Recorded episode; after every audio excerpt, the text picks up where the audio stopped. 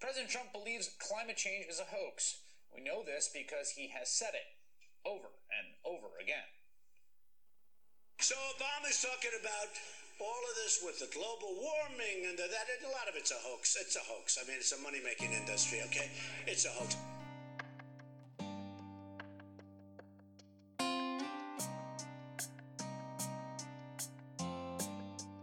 Привіт! Ласкаво прошу до My Oxygen. Мене звати Оксана Поль і я є автором подкасту. І це моя 103 спроба записати цей випуск. В цьому випуску ми поговоримо, як ти вже напевно здогадався чи здогадалася про зміну клімату. Це, як на мене, на сьогодні одна із самих популярних тем в медіа, в політиці. Ми говоримо про це з батьками і друзями. Існує багато міфів і скептиків навколо цієї теми. Але чи всі насправді розуміють, що відбувається, і які наслідки цього? Наш клімат має дуже складні процеси, які не так просто дослідити. Але щоб розібратися поверхнево, що відбувається, то не потрібно бути кліматологом чи фізиком. Більшість з нас це вже проходили в школі. Але це ж було давно. Вже після цього подкасту ми з тобою будемо знати хімічну будову земної атмосфери і що таке парниковий ефект. Всі джерела, які я використала, будуть вказані знизу в шапці подкасту. Я намагалася всю інформацію спростити так, щоб це змогли зрозуміти абсолютно всі. Я сподіваюся, у мене вийшло. Глобальне потепління, як казав на своїй лекції Меджі Платів, це відомий німецький кліматолог, є абстрактним феноменом, якого ми з тобою не можемо буквально відчути. Наше небо не змінює колір і ми не можемо понюхати СО2, тому багато людей не сприймають це серйозно або взагалі не розуміють, що на сьогодні це є проблемою номер один. Наш клімат він постійно змінюється, і це факт. На нашій планеті були льодникові періоди, жаркі часи, до яких ми, люди, не мали ніякого відношення. Але за останні приблизно 200 років щось пішло не так, давай з цим розбиратися. Щоб зрозуміти глобальне потепління, то потрібно зрозуміти парниковий ефект це природнє явище земної атмосфери. Це явище для розгляду я розділила на два етапи: природній парниковий ефект і антропогенний, тобто людський, або як наша людська діяльність на нього впливає. Отож, для початку ми поговоримо про природній, завдяки йому ми маємо оптимальні умови для життя на планеті. Зазвичай, коли ми думаємо про парниковий ефект, то ти, напевно, уявляєш собі теплицю, але це набагато складніші процеси, ніж теплиці. Наша планета має ідеальну відстань від Сонця, завдяки цьому у нас не холодно і не жарко. І, в принципі, ми можемо мати воду у вигляді рідини на поверхні Землі. З космосу від Сонця до нас щоденно надходить енергія, яку ми навіть можемо порахувати. Це офіційна константа 1367 Вт на метр квадратний. Цю отриману енергію тіло, тобто Земля, її поглинає і таким чином нагрівається. І це нагріте тіло, як нам відомо з законів термодинаміки, може віддавати енергію. І її ми теж можемо порахувати і отримати так звану середню температуру 5 градусів за Цельсієм. Але якщо ми врахуємо, що частина цієї енергії відбивається від Землі, то ти отримаєш мінус 18 градусів за Цельсієм. Але ж ця температура зовсім не придатна для життя, і на нашій планеті набагато тепліше. А це тому, що ми з тобою не врахували атмосферу парниковий ефект. Я пропоную порахувати ще раз: Сонце випромінює енергію в основному у видимому діапазоні, і більшість цієї енергії до нас доходить у довжині хвилі 500 нанометрів в так званому зеленому світлі. Але так як там ще інші частинки замішані, нам світло виглядає не зеленим, а білим.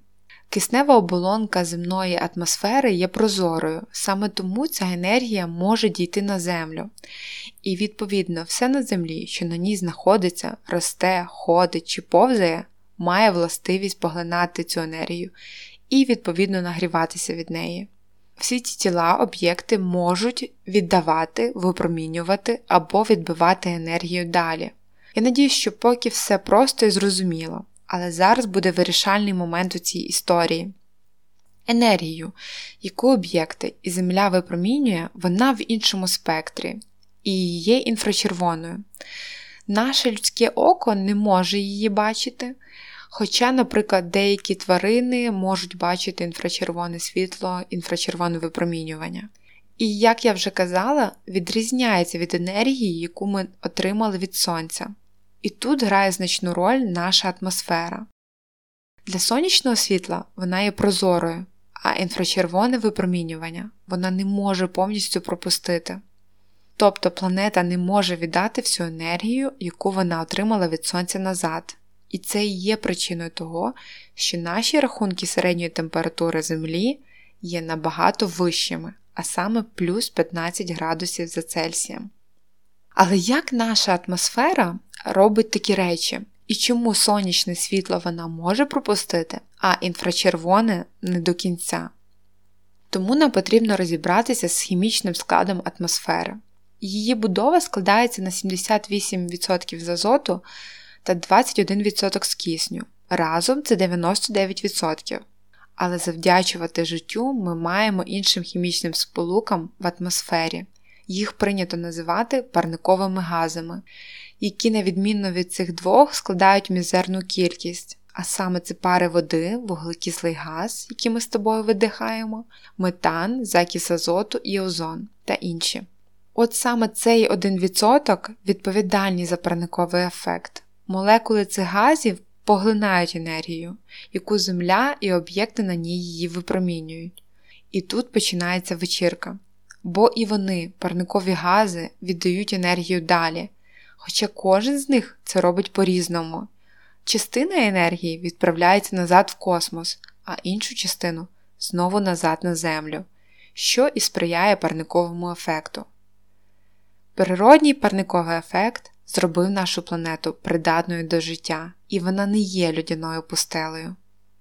Але ми на початку говорили про антропогенний парниковий ефект, до якого причетні ми, люди, тому що завдяки людській діяльності, видобуванню енергії, а саме через горючі корисні копалини, ми збільшуємо кількість парникових газів в атмосфері, а підвищена концентрація цих газів призводить до посиленого парникового ефекту і таким чином до підвищення температури на поверхні Землі.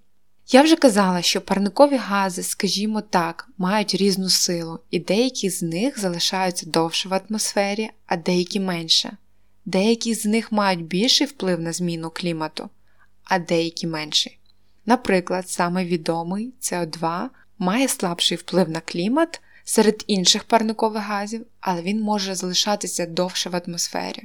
Щоб краще аналізувати так звану силу цих газів та їх вплив на глобальне потепління, вчені запровадили потенціал глобального потепління. Це коефіцієнт, що визначає ступінь впливу різних парникових газів на глобальне потепління. Ефект від викиду оцінюється за певний проміжок часу. Але що означає цей набір слів? Я спробую пояснити це наступним чином. Для того, щоб проаналізувати, як, наприклад, на наступні 100 років парникові гази вплинуть на глобальний клімат, за еквівалент береться СО2, і його потенціал глобального потепління прирівнюється до інших парникових газів, наприклад, до метану. І виходить, що метан в 25 разів сильніший за СО2. Тобто 1 кг метану вплине в 25 разів сильніше на глобальне потепління, ніж 1 кг СО2, а закіс азоту в 298 разів сильніший за СО2. На сьогодні вчені мають виміри хімічного складу атмосфери за сотні тисячі років. Такі дані можна отримати різними способами. Один з них це боріння в льодові блоки, де є бульбашки з повітрям тих часів. За цими даними можна зробити висновок, що глобальне потепління на планеті це є однозначно антропогенним феноменом, тобто людським, і так вважають більшість вчених, велика більшість вчених. Такий швидкий ріст парникових газів призводить до зростання середньої температури, і це особливо видно на графіках НАСА. За часів індустріалізації кількість СО2 складала в атмосфері приблизно 280 ppm і збільшилася в 2020 році до 413 ppm, а середня температура виросла на 1 градус. Але ти, напевно, подумаєш, що 1 градус на протязі 200 років це окей. І це окей. Але зараз є різні розрахунки сценаріїв підвищення температури, і більшість вчених прогнозують підвищення на 1,5 градуси на протязі наступних 10 років. А деякі розрахунки до кінця століття прогнозують підвищення температури на 6 градусів. І це не окей, бо наслідки ми відчуваємо вже сьогодні. Why is it so important to stay below 1.5 degrees? Because even at 1 degree, people are dying from the climate crisis. Because that is what the United Science calls for to avoid destabilizing the climate so that we have the best possible chance to avoid setting off irreversible chain reactions such as melting glaciers, polar ice, and thawing Arctic permafrost. Every fraction of a degree matters. До кожної кліматичної конференції вченими з різних куточків світу пишуться IPCC доповіді, де і є розрахунки різних сценаріїв можливого підвищення температури. Ці доповіді є в інтернеті в відкритому доступі, але я відразу скажу, вони не дуже легко читаються. Хоча є, наприклад, скорочені версії для політиків. Що означають ці сценарії підвищення температури? Адже вже сьогодні при підвищенні на 1 градус ми маємо екстремальні погодні умови. Згадай хоча б літо 2019 року, пожежі в Каліфорнії, Сибірі, Амазонії, Австралії та навіть в Україні. Зміна температури матиме фатальні наслідки для всієї планети. Звісно, не всі регіони світу однаково потерпатимуть від зміни клімату, деякі навіть матимуть тимчасові переваги, але вони будуть потерпати від ресурсних конфліктів та кліматичних переселенців. Вже на сьогодні відомі наслідки, такі як таяння льодників, ріст рівня моря, наприклад, до кінця століття прогнозується підвищення рівня моря до пів метри, але за умови підвищення температури тільки на 1,5 градуси.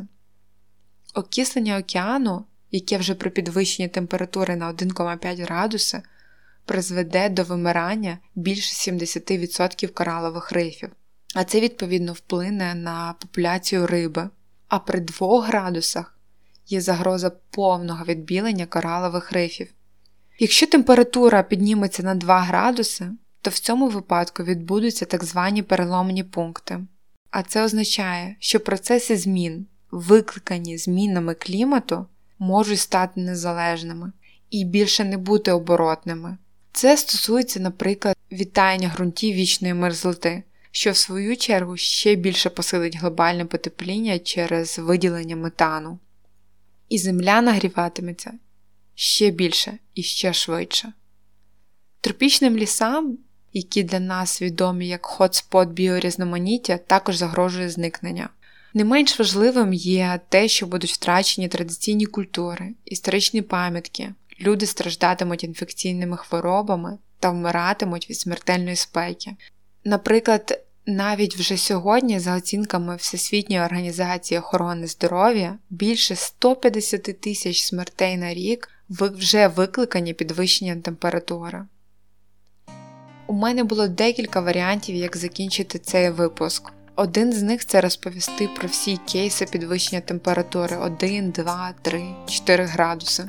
Як ти вже чуєш, я так не закінчую, тому що я вірю в те, що 1,5 це буде нашим максимальним викликом, на якому ми зупинимось.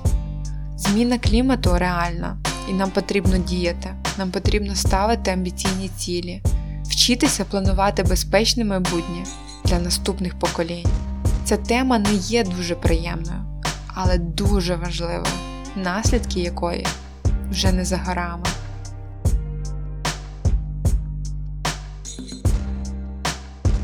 Дякую, що ти дослухав, дослухала до кінця.